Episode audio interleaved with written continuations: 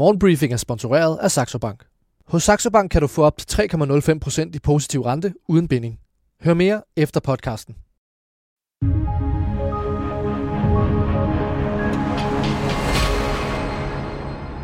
Godmorgen, så er jeg klar igen med en dugfrisk morgenbriefing i dag, hvor det er blevet tirsdag den 21. november. Der er motorcykler, en rekordbøde til Bech-Bruun og OpenAI på programmet i dag blandt andet. Her kommer tirsdagens overblik over de største historier det seneste døgn i internationale og danske erhvervsmedier, og mit navn er Sofie Rud. Vi begynder på forsiden af Børsen, som kan fortælle, at en hel branche er i oprør, efter at talrige politistyrker i sidste måned rykkede ud til 25 motorcykelforhandlere, rensede deres forretninger og sigtede 21 af dem for omfattende svindel med registreringsafgifter. NSK, bedre kendt som Bagmandspolitiet, beslaglagde under aktionen ejendomme og motorcykler og andre værdier for ca. 30 millioner kroner, og politiets mistanke er, at statskassen er blevet snydt for op mod 100 millioner kroner i afgifter. Rensagningerne har sendt chokbølger gennem den danske motorcykelbranche, som er uforstående over for anklagerne. Brian Ryge Jensen, der ejer Jensens motorcykler i Horsens, hvis erhvervsejendom er beslaglagt af politiet, siger til Børsen, der er ikke nogen af os, der ved, hvad der foregår, og understreger derefter, at han ikke har yderligere kommentarer. Sagen har desuden antændt en intern strid mellem motorcykelforhandler og motorcykelimportøren C. Reinhardt, som er ejet af rigmanden Jesper Reinhardt. Læs mere om, hvad alt det handler om på Børsen.dk. Når advokatfirmaet Bech-Bruun inden for de næste 14 dage betaler 400 millioner kroner plus renter for 120 millioner kroner til Skattestyrelsen, så er det den største erstatning for uforsvarlig rådgivning, som et advokatfirma nogensinde er blevet dømt til at betale i Danmark. Det oplyser Søren Bergenser, der er specialist i erstatningssager og professionelles ansvar for det arbejde, de udfører. Han kalder Højesterets dom i sagen for en vigtig markør af, hvor grænsen går i sager, hvor advokater rådgiver klienter, der planlægger kriminalitet. Bech-Bruun rådgav i 2014 den tyske bank North Channel Bank om, hvordan man kan få refunderet den skat, der bliver tilbageholdt, når en aktionær modtager udbytte af sine aktier. Få år senere blev det afsløret, at Danmark var blevet svindlet for mere end 12,3 milliarder kroner i flere sammenhænge, hvor en variation af North Channel Banks opskrift var blevet brugt. Om det siger Søren Bergenser til Børsen. Det, der står tilbage, er, at Bech-Bruun burde have set, at North Channel Bank havde et kriminelt formål, da det kontaktede advokatfirmaet. Vi skal tale om grønne aktier, som har været ude i en massiv nedtur de seneste par år, men bunden er sandsynligvis nået, og en rotation i rentevinden kan sende dem op igen, spår analytikere hos Finans. Gennem de seneste 2 år har aktier i virksomheder inden for grøn energi, såsom Ørsted og Vestas, fået skåret en betragtelig bid af deres markedsværdi, og nedturen ses ikke bare i Danmark, men over hele verden. Det konstaterer Josefine Setti, som er chefstrateg i Nordea.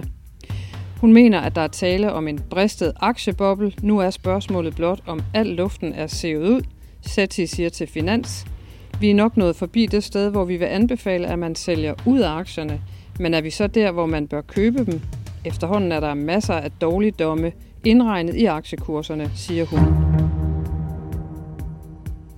Vikarchancen er slut for Stephanie Lose fra Løgum Kloster. Nu træder hun ind på den store scene, men Stephanie Lose mener selv, at hendes vej op gennem dansk politik har været præget af tilfælde. Og umiddelbart kan det ligne et tilfælde, at det bliver Lose, der træder ind i regeringen i forbindelse med Ellemands farvel, men tag ikke fejl. Intet er overladt til tilfældighederne, for hendes politiske karriere rummer så mange tilfældigheder, at der ikke længere kan være tale om et tilfælde. Det siger i hvert fald folk, der kender hende, skriver Børsen i dag. Læs om Lose der, og hvis du hurtigt, kan du nå det inden den regeringsrokade, som ventes at komme i løbet af ugen, med en forventet ministerpost til netop Stephanie Lose.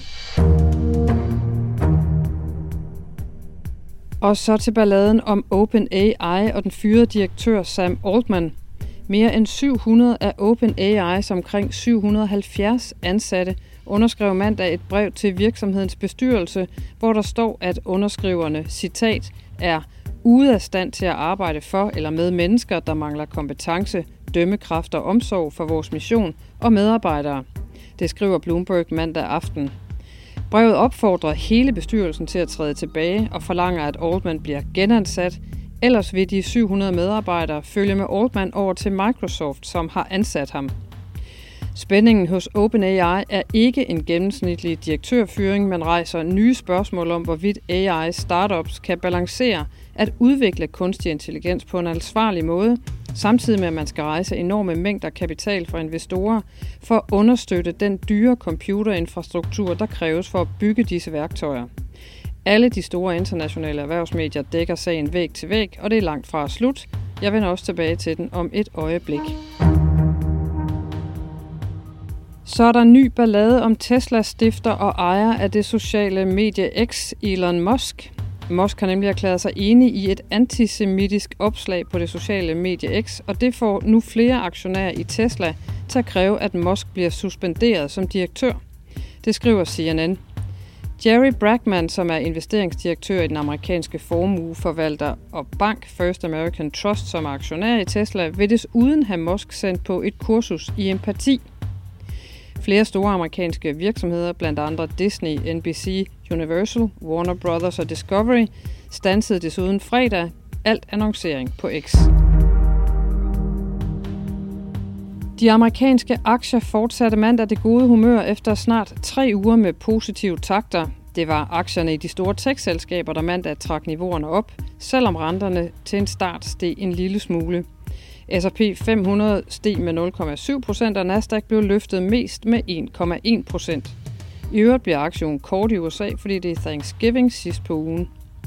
Aktien i Zoom Video Communications steg med 5,9% i mandagens eftermarked i USA, efter koncernen leverede et bedre end ventet regnskab for tredje kvartal med en solid prognose for det igangværende fjerde. Også de danske eliteaktier havde en glad start på ugen med en stigning i C25-indekset på 0,7%.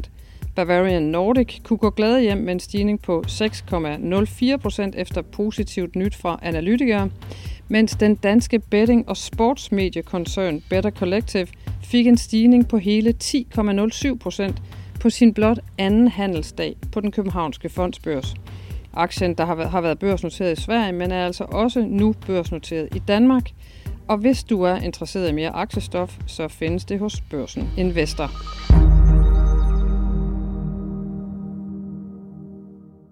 Tilbage til sagen om fyringen af Sam Altman, stifter og direktør, som indtil i fredags var i hvert fald det i OpenAI, virksomheden bag ChatGPT.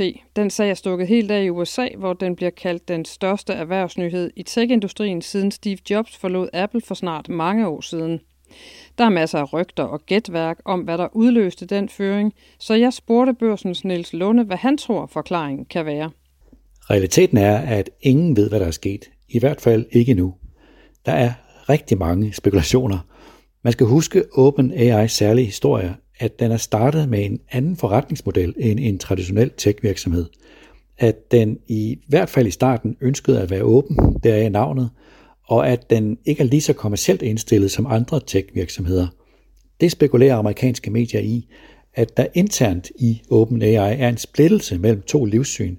Et kommercielt livssyn, der ønsker at vokse hurtigt og at blive en stor tech-virksomhed, og så et mere idealistisk livssyn, der er optaget af datasikkerhed, af risiciene ved kunstig intelligens og den slags.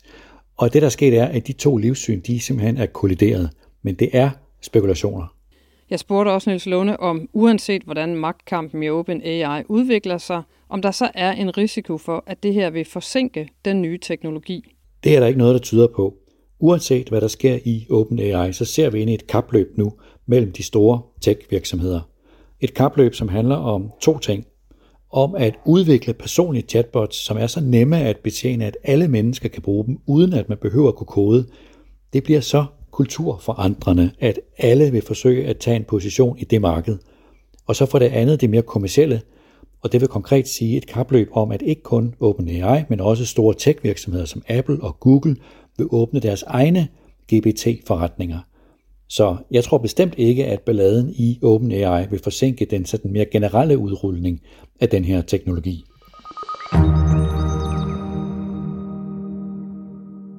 Det var alt for i dag. Tak fordi du lyttede med. Der er mere morgenbriefing til dig igen i morgen tidlig, samme tid og sted. Og vi vil gerne høre fra dig, så smid gerne en anmeldelse, hvis du har tid.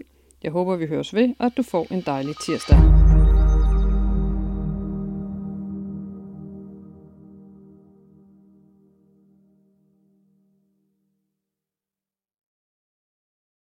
Morgenbriefing var sponsoreret af Saxo Bank. Ved du, hvor dine penge helst vil være? Hos Saxo Bank kan du få op til 3,05% i positiv rente med en investeringskonto. Det er gratis at oprette, og kontoen er uden gebyr eller binding, så du altid kan investere eller trække dine penge ud. Kom i gang allerede i dag på saxobank.dk.